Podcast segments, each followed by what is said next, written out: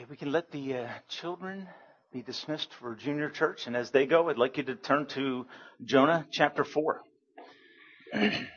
Book of Jonah chapter 4.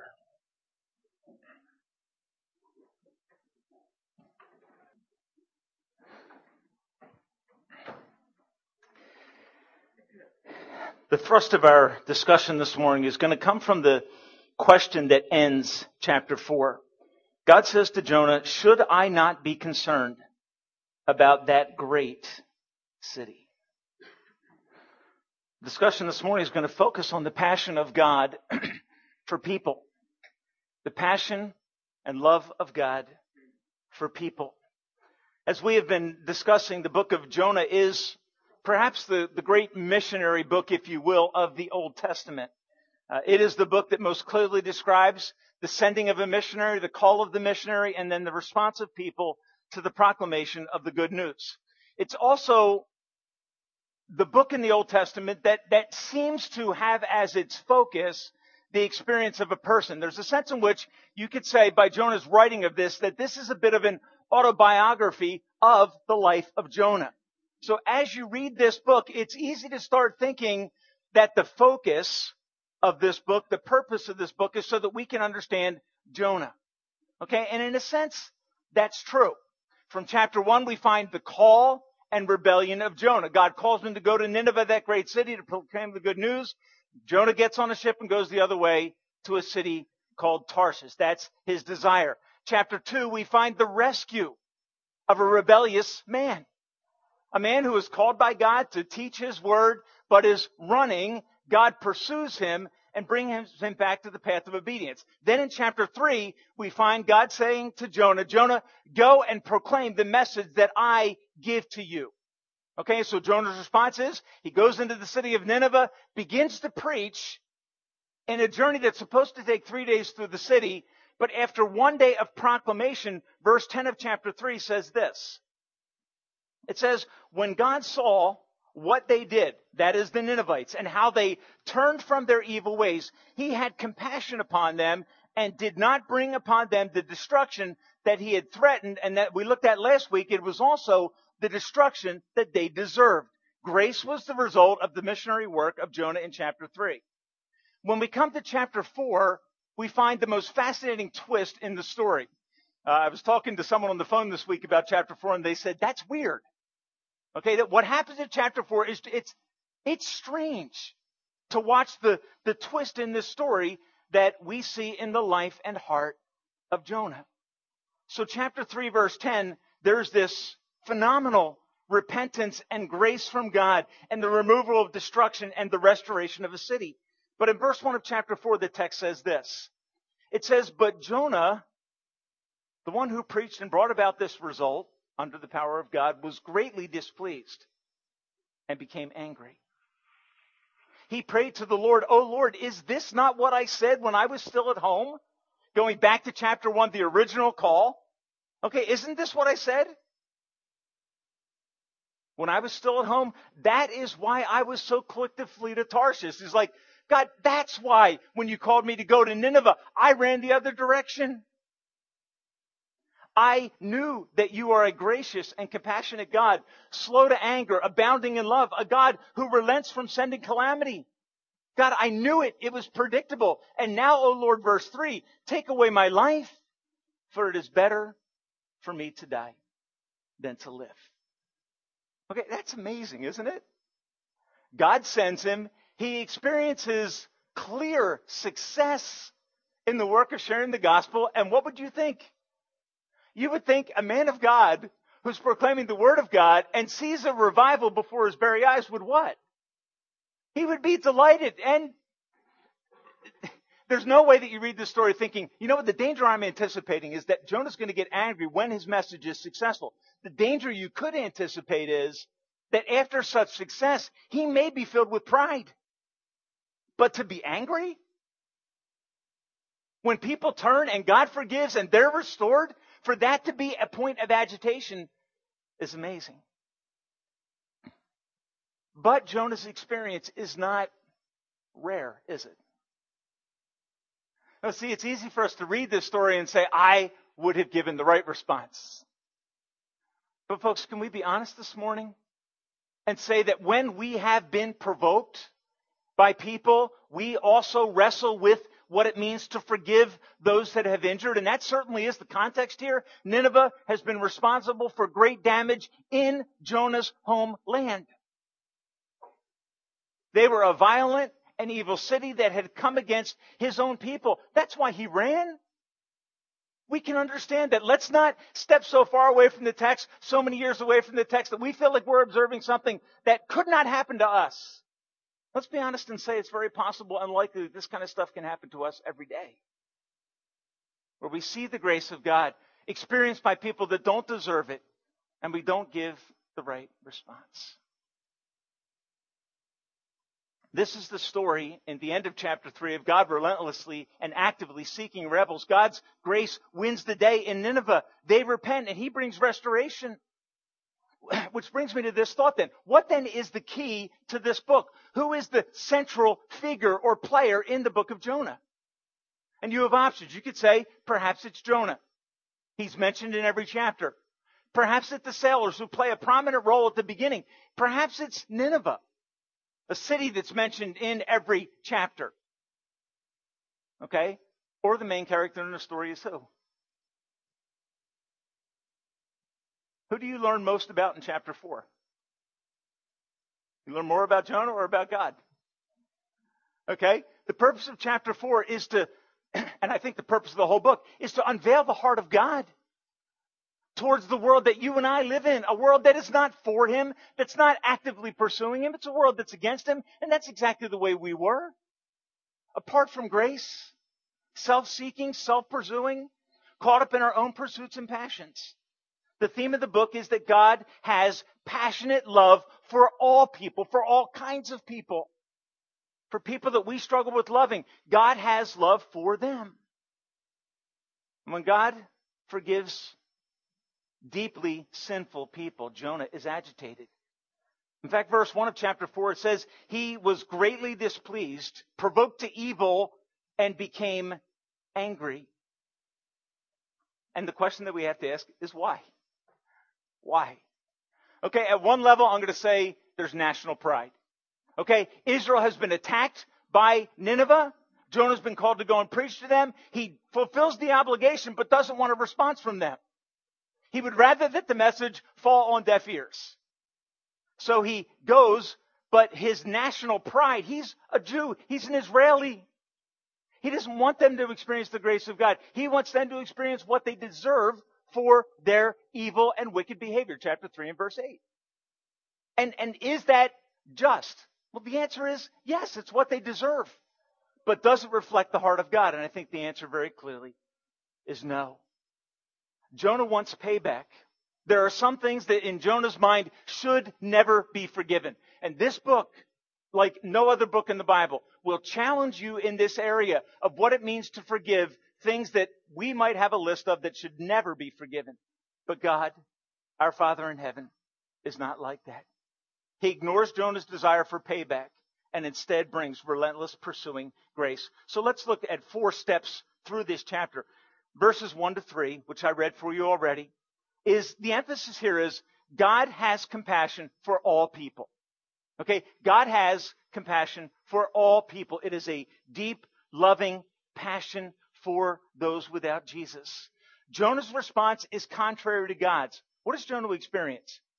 Okay? Jonah's response to the grace of God demonstrated towards Nineveh is one of great displeasure and anger at who? It's a hard question to answer. Okay, who is Jonah angry with? He's angry with God. He, he, he hates Nineveh.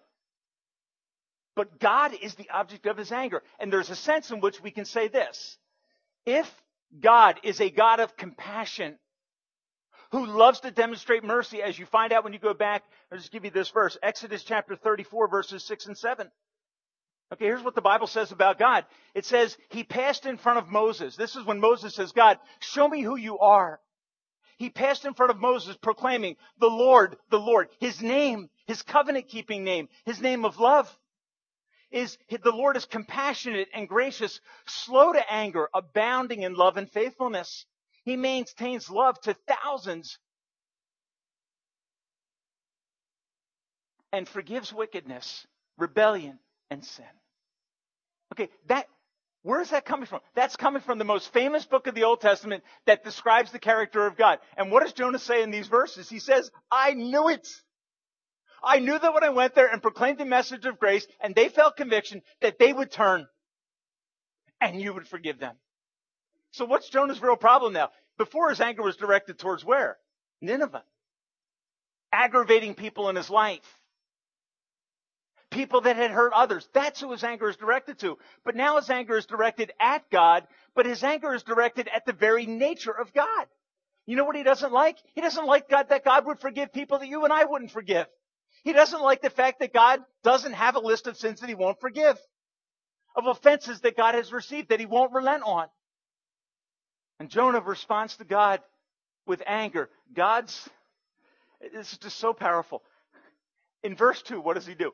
He's justifying, he's so angry that he's able to see his disobedience of God as justifiable. So, verse 2, what does he say? He says, God, your character, your desire to forgive and to show compassion on people, that's why I didn't want to go. Let that sink in. Okay? I knew that you would forgive. And I didn't want to go there. I didn't want to be party to that kind of grace, that depth of compassion. Okay, it's, it's, this, hopefully this bends your mind a little bit. Okay, that you look at, wait, this is a man of God who's called to preach the word of God. And when sinners are repenting, he, he resists it. Why? Because Jonah, Jonah went to Nineveh out of obligation, folks. He didn't go there motivated by a heart of love and compassion for those that desperately needed grace. Why? Because he was personally injured. He didn't want to be successful in this and go home and have the rest of his people say, How dare you? How dare you go and preach grace to our enemies? And I, I hear echoed in this, I hear the voice of Christ. Jesus says to his disciples, He says, You have heard that it was said, love your neighbor as yourself. Right? That's the Old Testament law. But what does Jesus say? He says, But I say to you, and what is he going to? He's going to take Moses' commandment and amplify it. But I say to you, love your enemies. Well, see, folks, if I don't love enemies, guess what? I don't understand God's grace. I don't understand the depth of the forgiveness that I have received. This is Jonah's problem. His real problem is anger towards God. Because God's very nature is to be generous and compassionate and to turn from judgment when we repent. And there's something about that that bothers every one of us. Often, if you, if you take time sharing the gospel, I guarantee you have heard this from people. You share with them that they're sinners in need of God's grace, and they're like, yes, yes, yes. They yes you to death. And then they, they think of that person who's really bad. Right? And what about this person that abused so and so? What about them? What about the person that walks in a building and shoots? What about them? And what are they saying? I understand grace for me. But if you're saying that the grace of God extends to rebels, I'm not interested in that.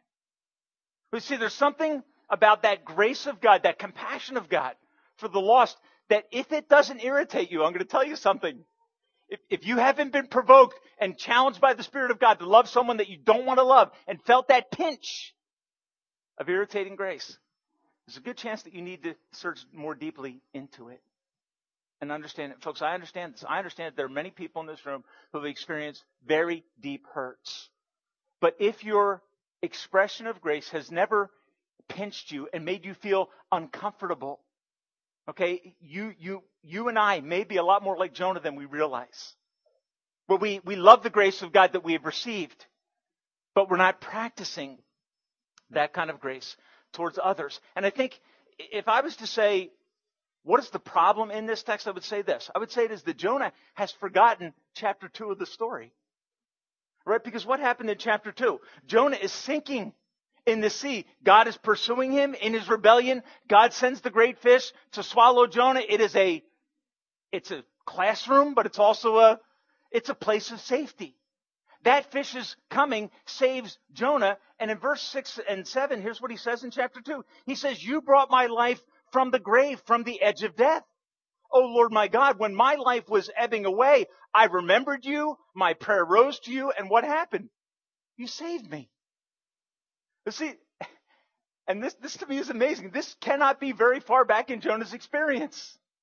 He cried out to God in the midst of his rebellion and God reaches down and rescues him from his rebellion, sends him into Nineveh. They repent of their rebellion in response to his message. And what's his response? He begrudges the grace that he has received. He's glad he has God on his side, but he's not sure that he wants God on Nineveh's side. Okay, and that's the pinch that we all feel when we wrestle with who God is. He is a God of grace that is so amazing that at some point in your life, it is going to irritate you. But let the love of God overflow you. Remind yourself that He saved you from the pit and edge of death. And trust in His amazing grace. Jonah is angry at grace, and the anger at grace is literally killing him. Notice what he says in verse 3. He says, Now, O Lord, take away my life for it is better for me to die than to live. Okay? If I reject the grace of God and don't express his attitude of forgiveness towards people around me, what's going to happen?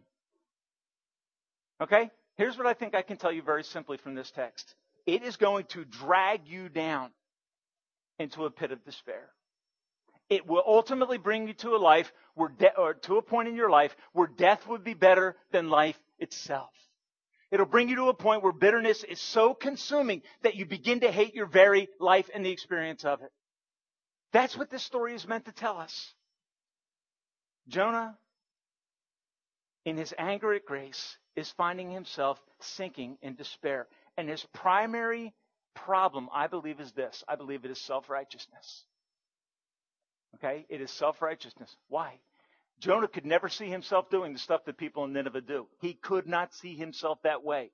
But here's the amazing thing. Who's wishing for the death of others? Do you understand? Jonah wants Nineveh gone. That's all he wants.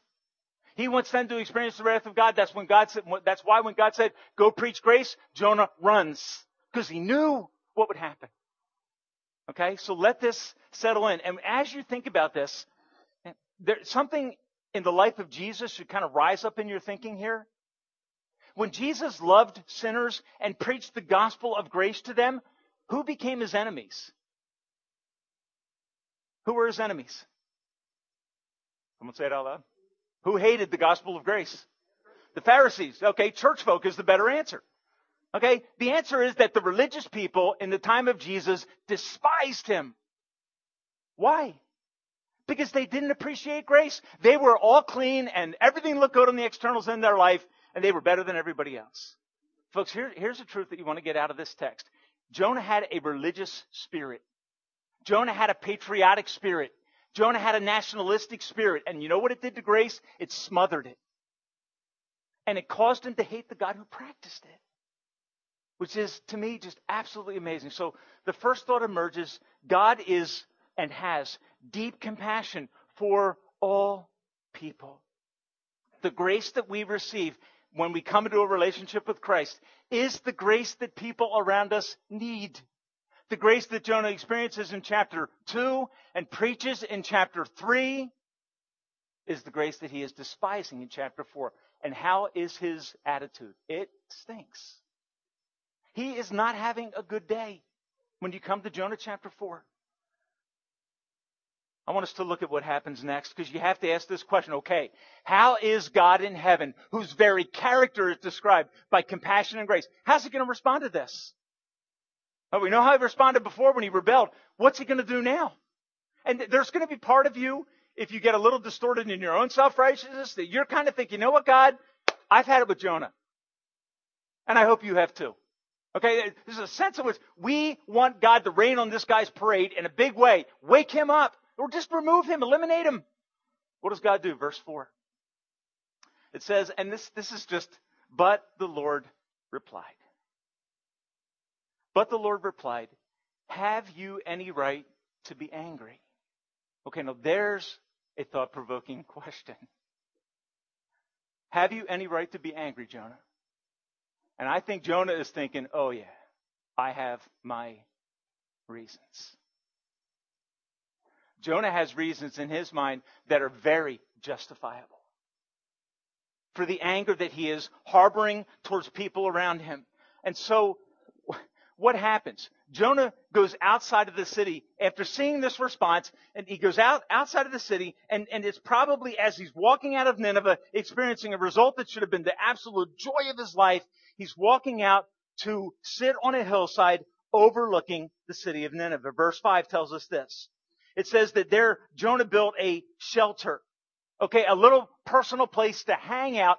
And, and what is he going to do? Okay, verse 5 is fascinating. Jonah goes out and sat down at a place east of the city. There he makes a shelter. He sat in its shade and waited to see what would happen to the city. Meaning what? Meaning what? He goes outside, builds a place of comfort for himself, because that's what he wants. He wants his life to be comfortable, and he doesn't care about others, and he sits in the shelter and he watches. What is he watching for? I think the clear answer to the question is at the end of 40 days, what's going to happen? Will Nineveh get what they deserve? Folks, this, this is strong. Okay, what's he? He's going to watch to see if judgment comes. Because it's what he wants them to experience. What does God do? God begins to instruct his erring, angry child. God turns the shelter into a schoolroom for Jonah, where he sits hoping for destruction while Nineveh is praying for what? Now think of the con. Nineveh's praying for forgiveness. What is Jonah hoping for? And does this sound familiar? The disciples of Jesus are with him. They find people that are a little obstinate and kind of trying to block the ministry of Christ. Right? You remember that? And the disciples say to Jesus, I think it's James and John, they say to Jesus, Jesus, for these people that are resisting you, would it be okay if we called down fire from heaven I think it's Matthew chapter 9 verse 55. And you read it and you're like, you have got to be kidding me. That's the disciples that have been with Christ. Okay, what, what do they have? They have a religious spirit too. Folks, let me say this to you. It's one thing to know the grace of God at the beginning of your walk with Him, to come to trust in Christ, be forgiven of your sin, and to have great joy about God's grace. It is another thing to learn to practice the grace that you have received. It's a totally different thing. And it's why the grace of God and the cross of Christ that we just sang about a few minutes ago so beautifully. It's why we rehearse the message of the cross. It's why you love a song like Amazing Grace because it really is. But here's what we tend to think. I needed amazing grace when I was, if you came to Christ at 30 years old, that's when I needed amazing grace. Yeah, but what about 20 years later at 50 years old? Don't you still need to hear the same story? Don't you still need to hear the grace of God? Jonah had been called by God to be a prophet years before. He's somewhat down the road, but he still needs what? Grace. Folks, there's no room for religious pride in our hearts. And God isn't going to tolerate in the heart of his prophet. So what does he do? He pursues him. Jonah builds a shelter. God says, okay, let's turn that place into a classroom. Verse 6. Then the Lord provided a vine. Some of your translations are going to say a gourd. Okay, one of those quick growing vines. He made it to grow up over Jonah to give shade for his head and to ease his discomfort. And Jonah was very happy about the vine. Okay, and you'll find this. This is the first time in the book that you will see a smile on Jonah's face. Why is he happy? You know why he's happy? Because his shelter just became air conditioned, if you will. Okay? He is, he, he is so pleased that God is looking on him with favor. God, here I am in my shelter. I'm overlooking, waiting for the judgment of God, which is sad. And then God causes a gourd to grow up over top of it. And what happens? It cools down his shelter. And what does he think? God loves me. While in his heart, what is he doing? He's harboring bitterness and hatred towards a desperately needy city. God blesses, here's the amazing grace. God blesses Jonah in his anger. Okay? When you rebel against God, how does he come against you? But he's going to come relentlessly. But sometimes, well, let me just say it this way. Every time God pursues you in your sin, what is it? It's grace. It's God not giving you what you deserve and bringing His restorative grace into your life and demonstrating His restorative grace in your life. He is happy. From His comfort, He awaits the destruction of an entire city. Verse 7. And if you circle words in your Bible, you might want to circle the word but every time it shows up in this chapter, and you're going to begin to see a train of thought emerging. It says, But at dawn the next day, God provided a worm. So God provides a shelter. Then God provides a worm. What does the worm do? The worm chews away at the bottom of the vine so that it withers. Then the sun comes up and God provided what? A scorching east wind.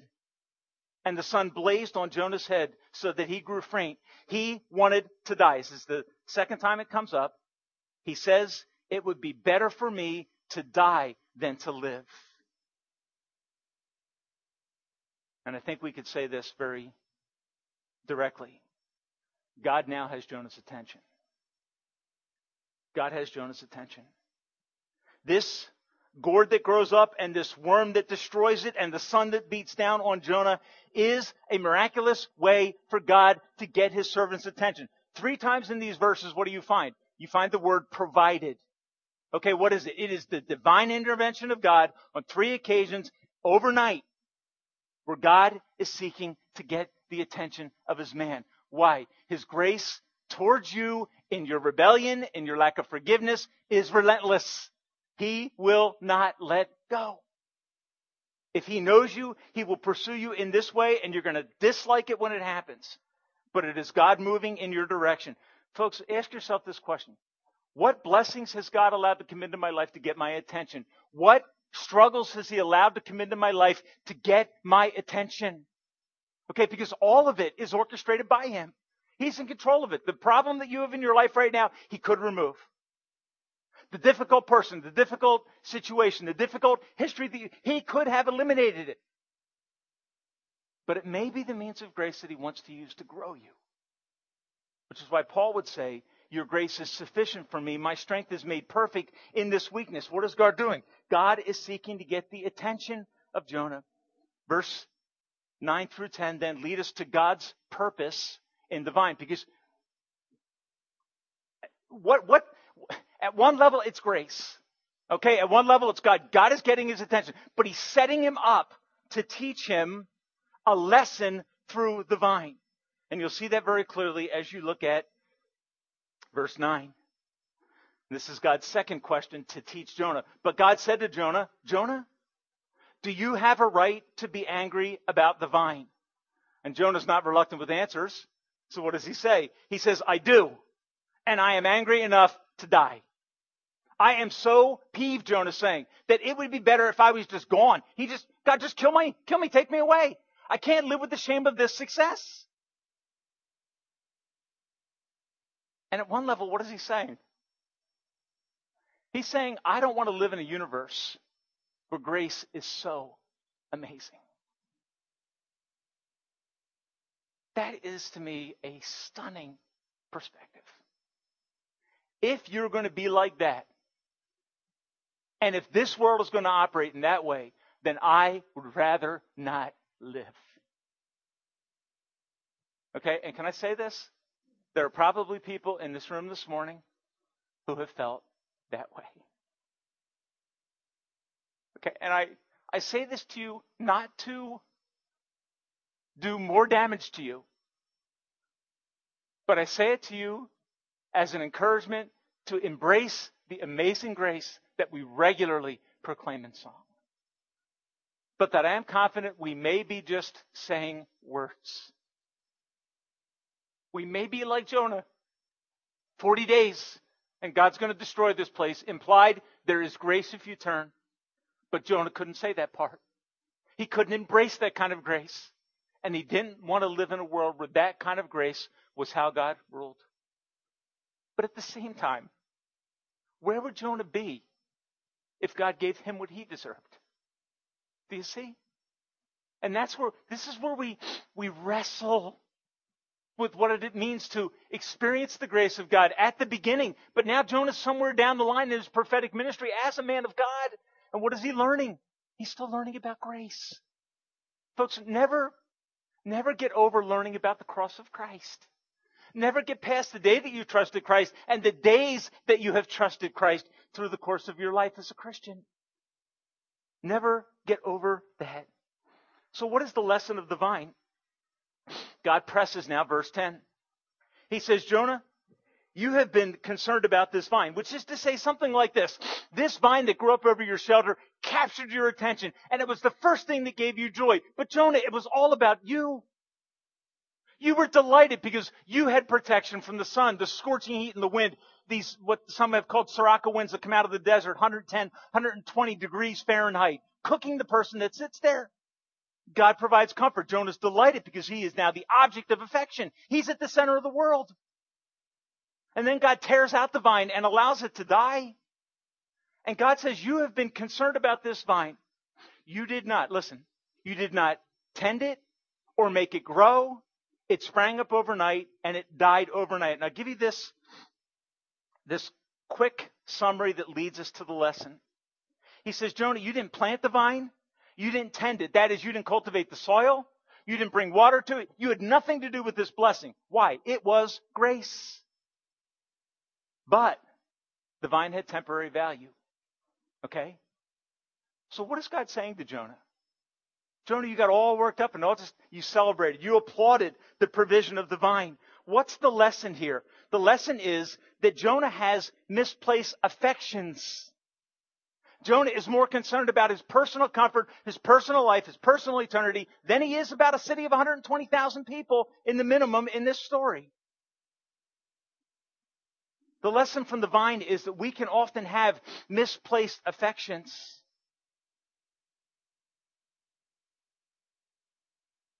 Jonah became attached to it and failed to realize that it was a gift that he did not provide. So what's the lesson? I think this is the lesson. Jonah, you love the vine. I love people. That's the lesson. Jonah, you got all jazzed about the vine. I don't, and what is God, God saying? It's not that I don't care about material things, but they're not what captures my heart. They're not the driving force and affection of my life. People are. And so we have to ask ourselves this question. What is the driving motivation of my life? Because it will, it will change how you view grace. If people are the most important thing in your life, guess what you're going to do? You're going to love them and pursue them and forgive them and seek them because that's what God does. Jonah values a plant over people.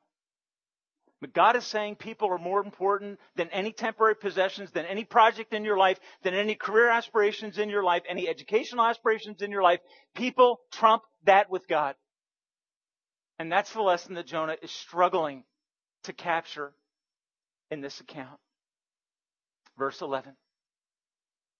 And God's now just continuing in this, his response to Jonah's anger. He says, Jonah, Nineveh has more than 120,000 people. And folks, I want you to listen to this statement. They cannot tell the right hand from their left, and many cattle as well, animals created by God. Okay, it's just like, where's that coming from? It's just, it's part of God's glorious provision. His people and the way that He meets their needs.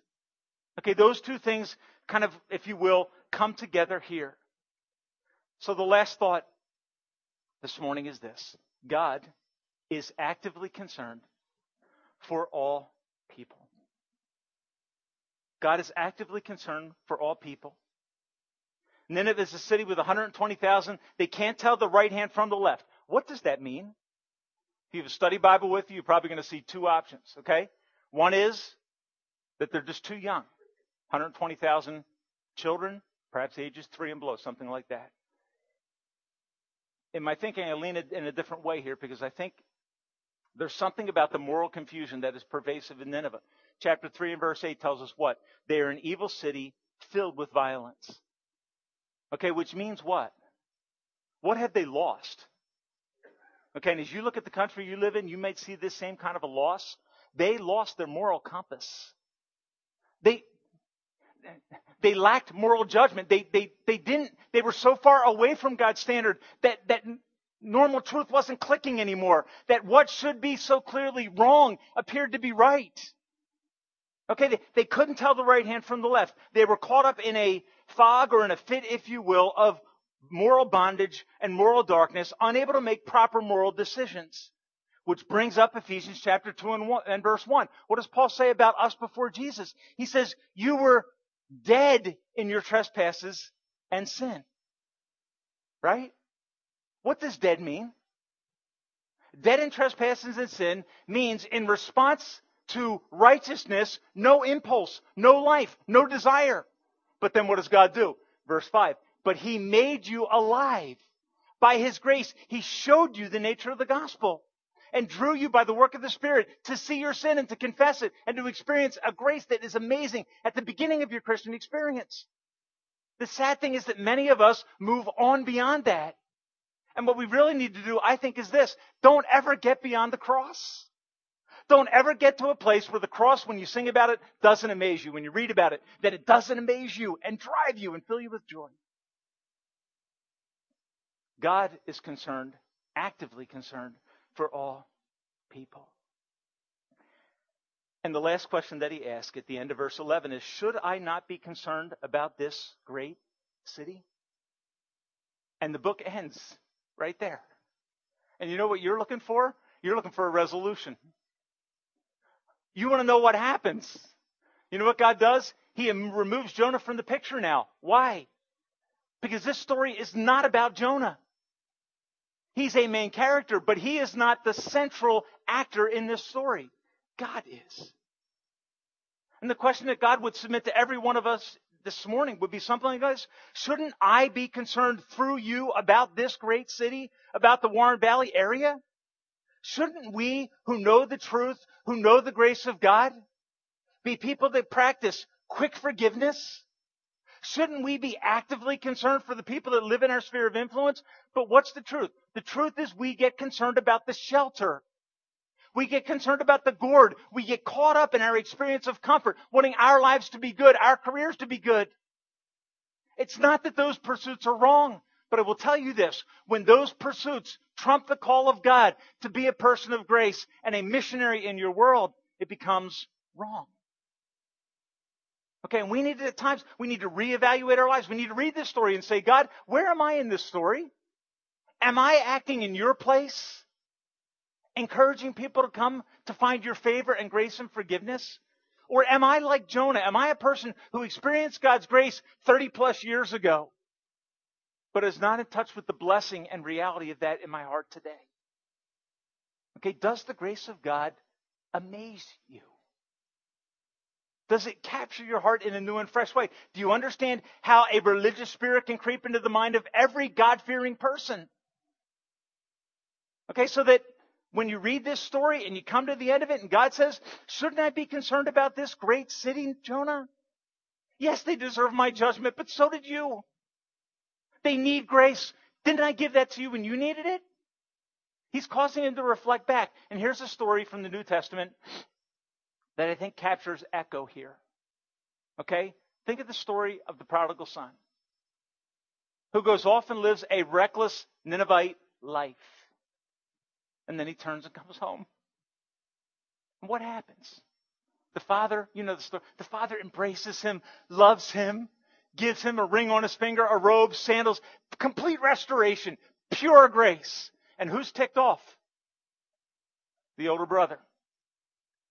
Who in the story is who? He's the Pharisees. He's the religious person in the story.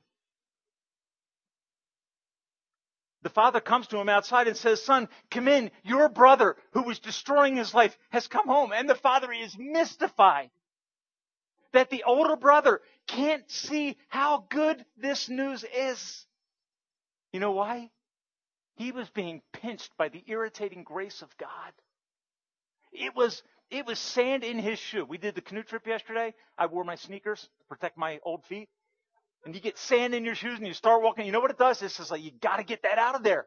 This is, that's exactly how Jonah feels. It's the irritation in his life. This is how the older brother feels. It's how, if you are irritated by the grace of God or by the sin of others, okay, you have fallen into a religious spirit that sees your life as clean and good, better than others, and more deserving of the shelter of God. And you are wrong. And when I feel that way, I am wrong. I'm not going to tell you this happens to me on a regular basis. It's one of the dangers for every young person growing up in this church. One of the dangers of growing up in a Christian environment is that you, you are going to have to wrestle a religious spirit. And the longer you're in Christ, you're going to have to wrestle for a love for people that don't know Christ. You're going to have to wrestle to see them in the way that Jesus saw them. You're going to have to wrestle with them.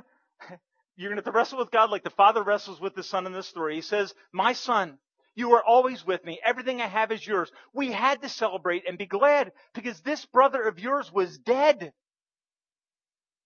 Folks, isn't that exactly where Nineveh was? Yet 40 days, good as dead. They repent, and what are they? They are back from the dead by the grace of God. And so it is for everyone that you meet. There is no, this story is about this fact. There is no one beyond the reach of God's reach of grace in your life. No one. No one. As I end this, I want to say this.